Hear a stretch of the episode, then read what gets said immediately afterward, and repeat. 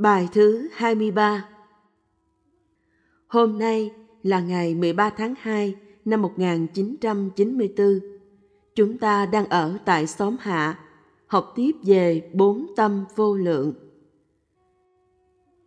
Tu tập từ quán Trong kinh Tăng Chi Bộ, Anguttara Nikaya, phẩm nói về nhất pháp, Bụt có nói một câu nếu một vị khất sĩ tu từ quán, dầu chỉ thực tập trong một chốc lát, thời gian bằng một cái búng tay thôi, thì vị khất sĩ đó đã xứng đáng là một vị khất sĩ rồi.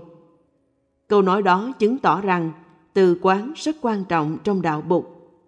Bụt nói tiếp, thầy khất sĩ đó sẽ không thất bại trong thiền định, sẽ làm được theo lời bậc đạo sư chỉ dạy sẽ đáp ứng được những lời khuyến dụ của các vị đạo sư. Và vị đó ăn cơm tính thí không uổng. Nếu hằng ngày vị khất sĩ hành trì từ quán, thì còn công đức gì nhiều hơn và lớn hơn nữa?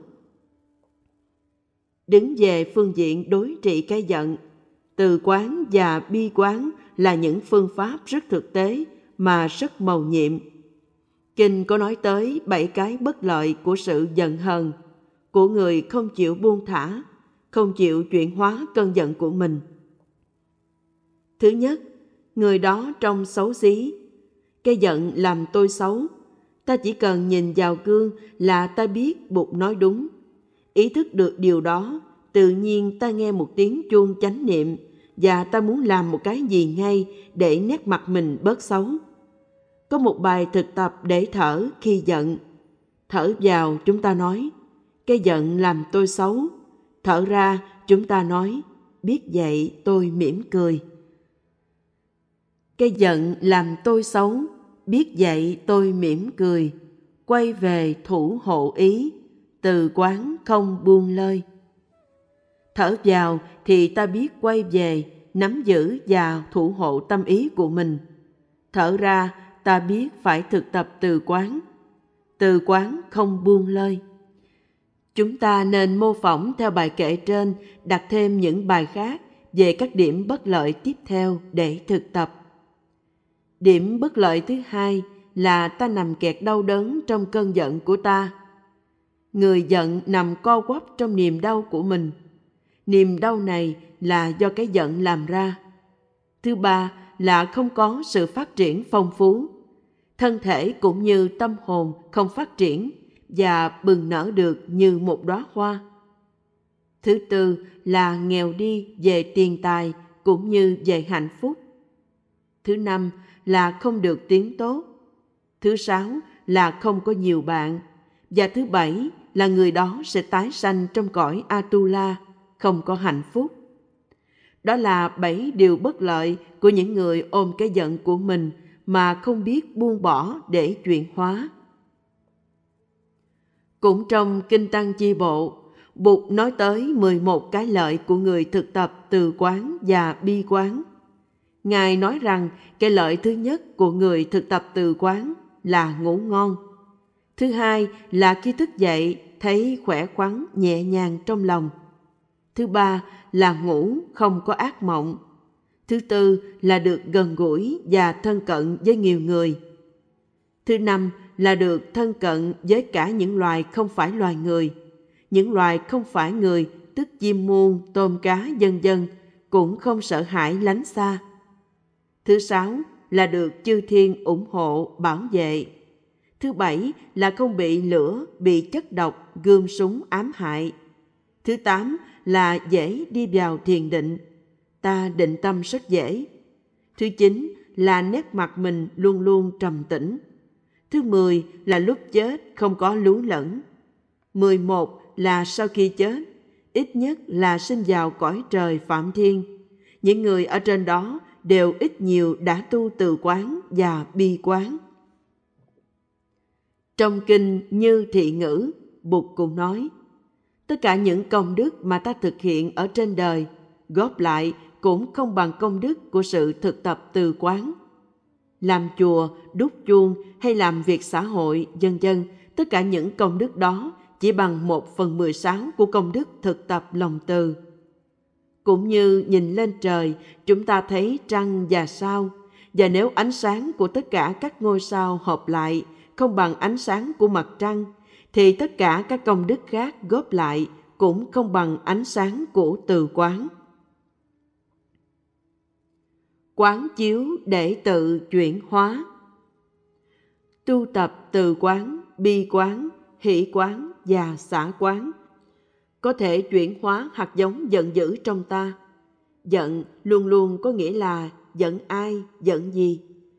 Giận những người đã làm cho mình khổ, trong đó có những người mình gọi là kẻ thù. Đối tượng của cái giận là đối tượng của tâm, nghĩa là của nhận thức, của tri giác. Trước hết ta có tưởng, những tri giác của ta về đối tượng. Ví dụ, khi ta giận cha, giận mẹ, giận cái thân phận của mình, thì ta phải có tri giác về cha, về mẹ, về cái thân phận của ta. Vì vậy, từ quán và bi quán có liên hệ tới tri giác. Từ sự sai lầm của tri giác phát sinh sự giận dữ. Quán từ bi, hỷ và xả. Ta phải trở về quán chiếu tri giác của ta thì mới thành công được. Đó không phải là những ức tưởng, những tưởng tượng, những mong ước suông. Mong rằng các loài có hạnh phúc, mong rằng các loài bớt đau khổ là một mong ước. Đó đã là bắt đầu từ quán rồi, nhưng vẫn còn ở phạm vi ước tưởng. Điều chúng ta phải làm là chiếu ánh sáng quán niệm vào tri giác của chúng ta về các đối tượng của tâm. Quán chiếu những gì ta thấy, ta nghe về cảnh cùng khổ, nỗi chán chường, sự sợ hãi của người, của các sinh vật chung quanh ta. Chúng ta đánh động được tâm từ và muốn làm một việc gì để tạo ra niềm vui cho họ. Khi ta thấy được niềm đau, nỗi khổ của một người hay một loài nào đó, thì năng lượng của bi trong ta phát khởi. Nếu chúng ta không tiếp xúc, không quán chiếu, thì ước muốn không đủ mạnh để chuyển thành hành động. Cho nên, các bộ luận phân biệt ra ba loại quán chiếu. Thứ nhất là quán chiếu tổng quát, chung cho tất cả mọi người, mọi loài. Biến mãn thành tựu du là bao trùm tất cả. Hành giả theo dõi hơi thở và tập trung tâm ý, từ nói rằng mong cho tất cả các loài đều có hạnh phúc, hay thầm nói mong cho các loài bớt khổ đau. Phép quán thứ hai là phân chia ra để quán từng chủng loại. Ví dụ, thay vì nói về tất cả các loài, thì chỉ nói về loài người. Mong rằng loài người có thêm hạnh phúc, mong rằng loài người nhẹ bớt khổ đau, rồi thu nhỏ phạm vi đối tượng của mình lại. Thí dụ, mong các trẻ em ở Sarajevo đừng bị khổ đau nhiều quá. Mong rằng hàng ngày các em không còn bị bom đạn nữa. Vì đối tượng thu nhỏ lại nên ta thấy rõ hơn và ta có thể phát triển năng lượng của từ, của bi cụ thể hơn. Thứ ba là hướng tâm của mình về một phía, như phía đông, phía tây, phía nam, phía bắc dân dân. Như khi nghĩ tới các em bé mồ côi, nghèo khổ ở quê hương, thì chúng ta đang ở Pháp sẽ phóng tâm mình về phương Đông. Ở đó có các trẻ em miền Bắc, miền Trung và miền Nam thiếu ăn, không được đi học, năm bảy tuổi đã phải đi lượm rác mà sống, dân dân. Trong kinh, Bụt chỉ nói một cách tổng quát. Người tu từ, phát khởi tâm từ về từng hướng một. Tâm giữ từ câu biến mãn nhất phương thành tựu du, tức là tâm ta cùng đi với năng lực của từ, trùm cả một phương không bỏ sót. Như thị nhị tam tứ phương, tứ duy, thượng hạ, phổ châu nhất thiết, tâm giữ từ câu, vô kết, vô oán, vô nhuế, vô tranh, cực quản, thậm đại, vô lượng thiện tu. Như thị nhị, tam, tứ, vương nghĩa là đối với vương thứ hai, thứ ba, thứ tư cũng như vậy. Tứ duy, thượng hạ là bốn phương chính và phía trên, phía dưới. Đông Tây, Nam Bắc, Đông Nam, Tây Nam, Đông Bắc, Tây Bắc cộng phía trên và phía dưới nữa là mười phương.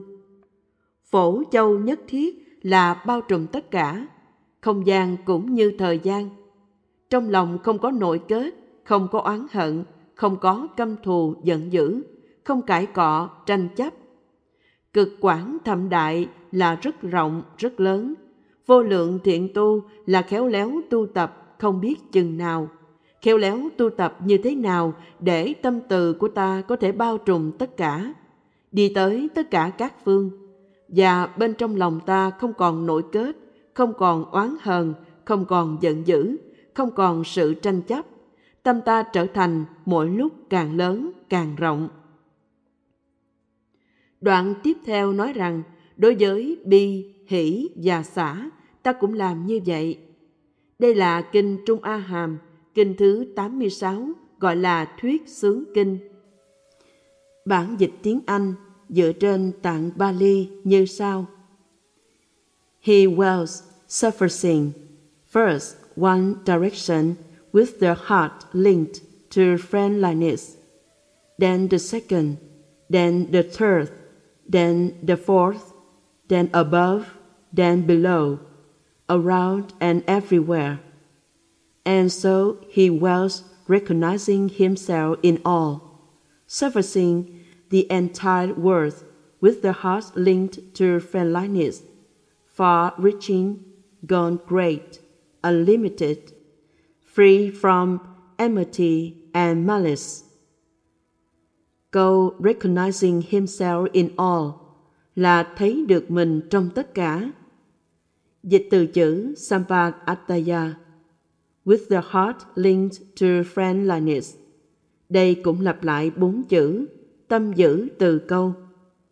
Hai bên, một bên nam truyền, một bên bắc truyền đều lặp lại bốn chữ tâm giữ từ câu lần thứ hai. Mấy ngàn năm rồi so lại ta thấy vẫn còn giống.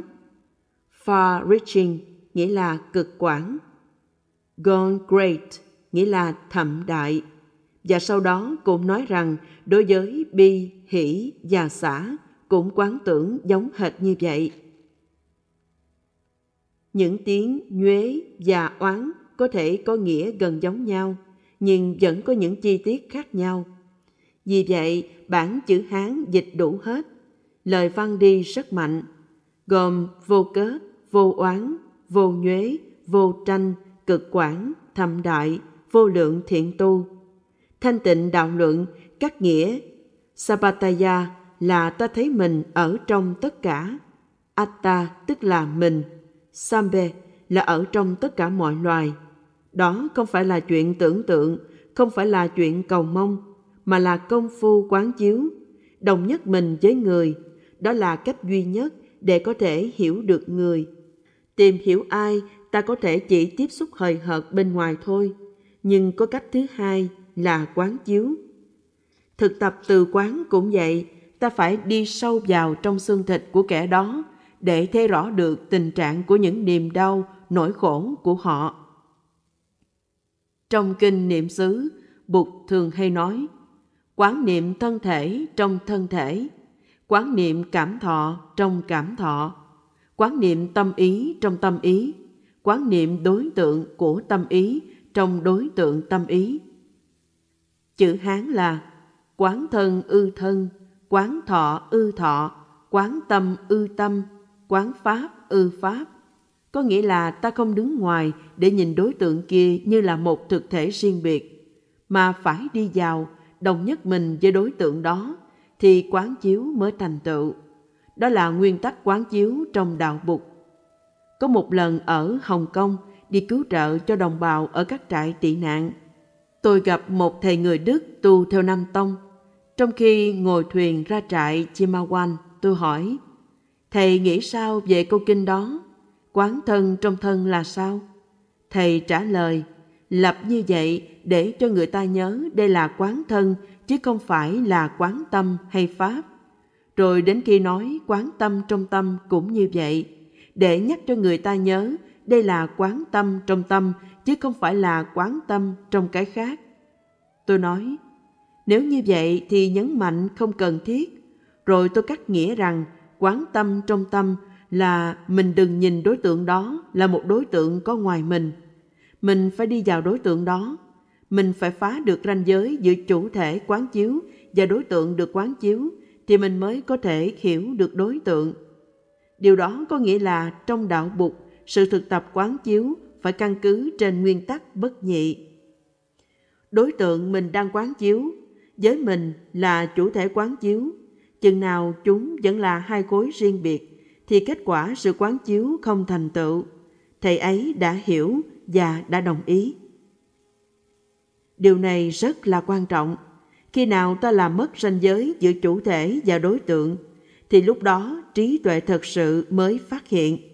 Đó là đặc tính rất căn bản trong thiền quán của đạo Bụt. Quán chiếu cách mấy mà đối tượng kia vẫn còn tách biệt ở ngoài ta, thì ta chưa có tuệ giác. Điều này đúng với việc quán chiếu thân thể, với cảm thọ, với tất cả những tâm hành khác và những đối tượng của các tâm hành khác quán thân như thân, quán thọ như thọ, quán tâm như tâm, quán pháp như pháp. Nhà thần học đạo Do Thái Martin Buber trong tác phẩm I and You cũng nói những kinh nghiệm tương tự. Ông nói rằng khi mình quán chiếu và tiếp xúc với Thượng Đế thì Thượng Đế không phải là một đối tượng cứng ngắc gọi là ít. Liên hệ về tín đồ với Thượng Đế không thể là liên hệ I, ít nghĩa là không phải liên hệ giữa tôi và Ngài ở ngoài tôi, mà phải là liên hệ giữa I, you. Trong khi tiếp xúc, làm sao cái bản ngã của ta phải được tan ra, hòa nhập với đối tượng quán chiếu, thì ta mới tiếp xúc được với Thượng Đế đích thực. Đó là phương pháp của nhà thần học Martin Buber. Cũng vậy, phép quán chiếu trong đạo Bụt là phải đi vào trở thành một, phải xóa bỏ ranh giới, thì tuệ giác bắt đầu mới có được. Từ bi là hành động. Gửi tâm từ bao trùm tất cả một phương, hai phương, ba phương, bốn phương, dân dân. Có thể chúng ta chưa hiểu được nỗi khổ và niềm đau. Tâm từ và tâm bi làm phát sinh những nguồn năng lượng. Phải thực tập quán chiếu, phải thấy rất rõ những nỗi khổ niềm đau và nhu yếu hạnh phúc của người thì năng lượng từ bi mới trào dâng. Khi mà năng lượng của từ, của bi, của hỷ và của xã đã trào dâng sung mãn, như là đầu giếng tới lúc mạch nước phun lên, thì những nội kết quán thù, giận hờn và tranh chấp mới tiêu tan và con người của ta mới đổi mới được. Lúc đó thì năng lượng của từ và bi mới biến được ra thành hành động. Ngay trong đời sống hàng ngày của ta, dù không ai khuyên nhắc, ta vẫn làm việc độ sanh để giúp đời như thường. Cụm từ như trở thành một với tất cả rất quan trọng. Ví dụ khi ta giận một người, nghĩ rằng người đó là nguồn gốc bao nhiêu khổ đau của ta. Căn cứ trên nhận thức đó, ta nuôi dưỡng niềm oán hận, tự làm cho ta khổ và cũng làm cho người ấy khổ. Vậy ta phải quán chiếu. Nhưng quán chiếu thế nào? Không thể chỉ nói, người ơi, tôi thương người lắm. Phải quán chiếu sâu vào nội tâm và cuộc đời của con người mà ta đang giận. Phải thấy được chính người đó cũng có những niềm đau và nỗi khổ sâu xa. Những niềm đau nỗi khổ này có thể đã từ các thế hệ trước truyền lại, có thể từ xã hội, giáo dục và học đường gây ra. Khi suy nghĩ thật sâu, ta thấy được tất cả những điều đó. Thấy được như vậy là tiếp xúc trực tiếp và sâu sắc, đó là quán chiếu. Tiếp xúc được sâu sắc thì mạch nước của từ, của bi, của hỷ và của xã mới trào lên. Khi mạch nước của từ, bi, hỷ, xã đã trào lên thì những nội kết, những khổ đau của chính ta mới tan loãng và được chuyển hóa không phải chỉ do ước mơ hay trúc tụng mà cơn giận chuyển hóa. Trong truyền thống đạo bục, các thầy luôn luôn khuyên ta phát khởi từ bi, hỷ và xả đối với những người ta thân cận trước. Ví dụ, ta bắt đầu từ thầy, tổ, nơi những vị mà ta đã tiếp nhận pháp môn tu học. Khi ta nghĩ tới các vị, đi vào tâm tư các vị, thì tấm lòng thương mến, biết ơn và nỗi vui mừng phát sinh trong ta một cách dễ dàng.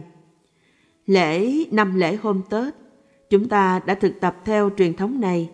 Năm lễ bắt đầu bằng việc quán tưởng về những người máu mủ thân thiết và gia đình, tâm linh. Trong khi lại xuống một lại, ta đồng thời quán chiếu, làm nảy sinh trong lòng những năng lượng của từ, bi, hỷ và xả. Nếu lại xuống mà không quán chiếu, ta sẽ không thể đi sâu vào trong gia đình tâm linh của ta, không thể thấy rõ được thầy, được các vị tổ sư, được bụt. Như thế thì trong thời gian 2 phút hoặc 3 phút lễ lại, những nguồn năng lượng của từ bi, hỷ và xả không thể phát sinh. Khi ta lạy cái lạy thứ nhất, nằm vóc sát đất, ta tiếp xúc với cha mẹ ta rất cụ thể. Xương, thịt, máu huyết, những nhiễm thể của cha mẹ, của ông bà truyền lại. Ta thấy rất rõ cha mẹ và ông bà với tất cả hạnh phúc, khổ đau đang có mặt trong ta. Trong thời gian 2 phút, nằm rạp xuống để quán chiếu, ta đi vào gia đình huyết thống và gia đình huyết thống cũng đi vào trong ta.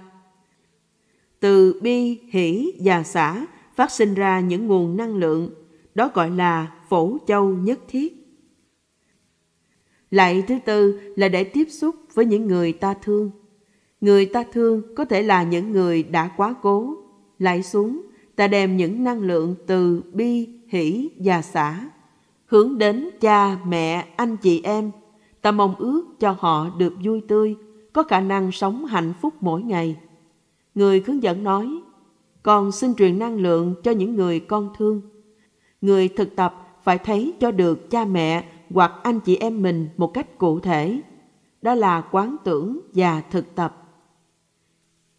Lại thứ nhất, thứ hai và thứ tư đều dễ thực tập. Lại thứ ba là để tiếp xúc với xứ sở, với quốc gia nơi ta sống, tiếp xúc với tất cả những người đã từng khai phá, thành lập, xây dựng đất nước, giữ gìn bờ cõi, xây cầu cống, làm đường xá, thiết lập các định chế bảo vệ đời sống và hạnh phúc cho cộng đồng. Mỗi khi lái xe qua cầu, ta có chánh niệm biết rằng cái cầu này xây lên được là do công sức biết bao nhiêu người. Đất nước này có an ninh, có trật tự, dân dân là công trình của rất nhiều người. Khi lại xuống như vậy, ta phải phổ nhập nhất thiết, thì mới phát sinh lòng cảm thương, lòng biết ơn và niềm hoan hỷ. Trong cái lạy thứ năm, ta dùng năng lượng nuôi dưỡng từ bốn lại đầu để tiếp xúc với những người đã làm ta khổ. Ta lại xuống, nhìn cho rõ người ấy với tất cả những yếu đuối và sai lầm của người ấy. Người ấy đã không may tiếp nhận những hạt giống khổ đau nhiều quá. Vì thế, người ấy đã làm khổ ta, làm khổ gia đình, làng xóm và đồng bào ta. Nhưng người ấy cũng đang đau khổ và những nỗi khổ đó vẫn kéo dài. Có một cựu chiến binh Hoa Kỳ trong chiến tranh đã gây cái chết của năm đứa trẻ con ở Việt Nam. Trong suốt 20 năm sau đó, ông ta vẫn khổ đau mãi về hình ảnh kia. Bạn đồng đội của ông ta bị phục kích chết. Ông đã chứng kiến, đã căm thù, đã bày ra một cuộc phục kích để trả thù cho bạn ông. Trong số những dân làng chết có năm đứa trẻ. Hình ảnh đó nằm mãi trong đầu ông. Trong 20 năm, hãy nhận ra là mình đang ngồi trong một phòng với trẻ em là ông ta quảng hốt, thét lên và chạy ra ngoài – Mãi cho đến khi gặp thầy, gặp bạn, học quán chiếu và tu tập, thì người cựu chiến binh ấy mới tự giải thoát được. Sau 7 tháng thực tập, ông ta đã được chuyển hóa. Lấy oán trả oán thì không bao giờ hết. Thù oán sẽ luân hồi mãi mãi, và khổ đau của ta cũng vậy. Lại thứ năm là phát nguyện mong cho những người đã làm khổ mình cũng cùng chấm dứt được luân hồi, hết khổ biết lấy từ bi để đáp lại căm thù. Cho nên khi lại xuống, ta phải tâm niệm. Con không muốn người đó khổ, con không muốn gia đình người đó khổ, con muốn người đó có thể nở được nụ cười, con muốn người đó có thể có được niềm vui. Thật tình, con mong muốn người ấy chấm dứt nỗi khổ. Và vì vậy, con sẵn sàng truyền sang người ấy năng lượng từ bi, hỷ, xả của con. Xin Bụt xin các vị tổ sư, xin ông bà, cha mẹ giúp con truyền cho người ấy những năng lượng và niềm vui đó. Lại xong, tâm ta sẽ nhẹ đi và ta tự giải thoát. Các tổ hay khuyên ta bắt đầu quán từ bi với những người mình thương trước, rồi mới tới những người ta thương ít, hay những người gọi là người dân nước lã. Ta vẫn dưng với họ tại vì lâu nay ta coi họ là người xa lạ. Như những em bé bị giết ở Rwanda, những em bé đã chết và đang chết vì nội chiến ở Sarajevo, hay những em bé đang chết đói ở Somalia. Đọc báo ta biết họ khổ, nhưng ta không có thời giờ để quán chiếu vì ta nghĩ họ là người dân. Sau khi đã tiếp xúc sâu sắc với người mình thương rồi, ta phải tiếp xúc với những người gọi là người dân và quán chiếu như thế ta làm cho người dân trở thành người thân thiết, trở thành đối tượng đích thực của từ bi. Sau cùng, ta tiếp xúc với những người mà ta thù ghét, những người đã làm khổ ta. Nếu thành công trong hai bước đầu, thì đến bước thứ ba này thế nào cũng thành công. Có người thực tập lại suốt ngày, họ lại 1080 lại buổi sáng, buổi trưa và buổi chiều. Nhưng lễ lại thành công hay không là do ta có quán chiếu hay không. Lễ lại như một cái máy, cũng chỉ là tập thể thao thôi, chứ không có ích lợi gì mấy. Tứ vô lượng tâm và thiền quán Tóm lại, tứ vô lượng tâm là một phương pháp tu tập thiền quán. Mới nghe đến tứ vô lượng tâm, ta cảm nghĩ giáo lý này hướng về tình cảm. Nhưng tình cảm của tứ vô lượng tâm được tạo bằng chất liệu trí tuệ, tức là thiền quán. Tâm từ chứa bi, chứa hỷ và chứa xả. Tình thương mà còn kỳ thị, còn phân biệt. Tình thương mà không có niềm vui thì chưa phải là tình thương trong đạo bục. Tâm bi cũng phải được làm bằng chất liệu của từ hỷ và xả. Hỷ mà không có từ bi và xả thì cũng không phải là hỷ trong đạo bục. Xả trong đạo bục có nghĩa là không dính mắc, không phân biệt, kỳ thị, nhưng không có nghĩa là trốn tránh trách nhiệm. Phải có một thệ nguyện, một sự cam kết. Đây không phải là dững dưng như người ta hiểu khi dịch chữ xả là indifference. Xả đây có nghĩa là bất xả, tức là buông nhưng không bỏ. Chúng ta khấn nguyện, xin chư Phật từ bi bất xả. Các vị bụt xin đừng có bỏ con tội nghiệp. Xả đây không có nghĩa là không thương mà lại là bí quyết của tình thương chân thật trong đạo bụt. Tứ vô lượng tâm là giáo lý của bụt về tình thương. Edward Conz khi viết về từ bi, hỷ và xả đã gọi giáo lý này là The Cultivation of Social Emotions. Như vậy đã là làm nghèo nội dung của bốn tâm vô lượng. Tu tập bốn tâm này, ta sẽ đi tới giải thoát hoàn toàn, chứ không phải chỉ có mục đích sanh lên cõi trời Phạm Thiên. Trong thời đại Bụt, nhiều người tin tưởng ở Phạm Thiên, Brahma. Ao ước của họ là khi chết được sinh lên và cộng trú với Phạm Thiên cũng tương tự như những tín hữu cơ đốc giáo mong được về với nước Chúa. Trong kinh, Bụt đã có một thái độ rất từ ái đối với những người tin vào một đấng tối cao và ước ao sau khi chết trở về gần gũi với đấng tối cao ấy. Bụt không có thái độ đã phá. Bụt nói rằng Phạm Thiên Brahma là một đấng có từ, có bi, có hỷ và có xả. Nếu quý vị muốn lên sống bên Ngài thì quý vị phải tu từ bi, hỷ và xả. Bụt không nói là không có phạm thiên đâu, bạn đừng hy vọng hảo quyền, bạn hãy tu theo tôi và hãy từ bỏ tất cả những tín ngưỡng của bạn. Nếu bậc thầy của chúng ta đã làm như thế, thì ta cũng nên theo con đường ấy. Giáo lý cờ đốc dạy rằng Thượng Đế là tình thương. Người Phật tử chúng ta cũng phải nói Thượng Đế là tình thương. Nếu muốn được Chúa yêu mến, nếu muốn về nước Chúa, quý vị phải thực tập tình thương chân thật. Và theo chúng tôi, tình thương chân thật phải có chất liệu của từ bi, hỷ và xả. Rồi chúng ta đề nghị những phương pháp thực tập tình thương cụ thể. Tình thương mà người đời sử dụng có ý nghĩa rất mù mờ. Có khi thương nghĩa là đam mê, vướng mắc, khổ đau.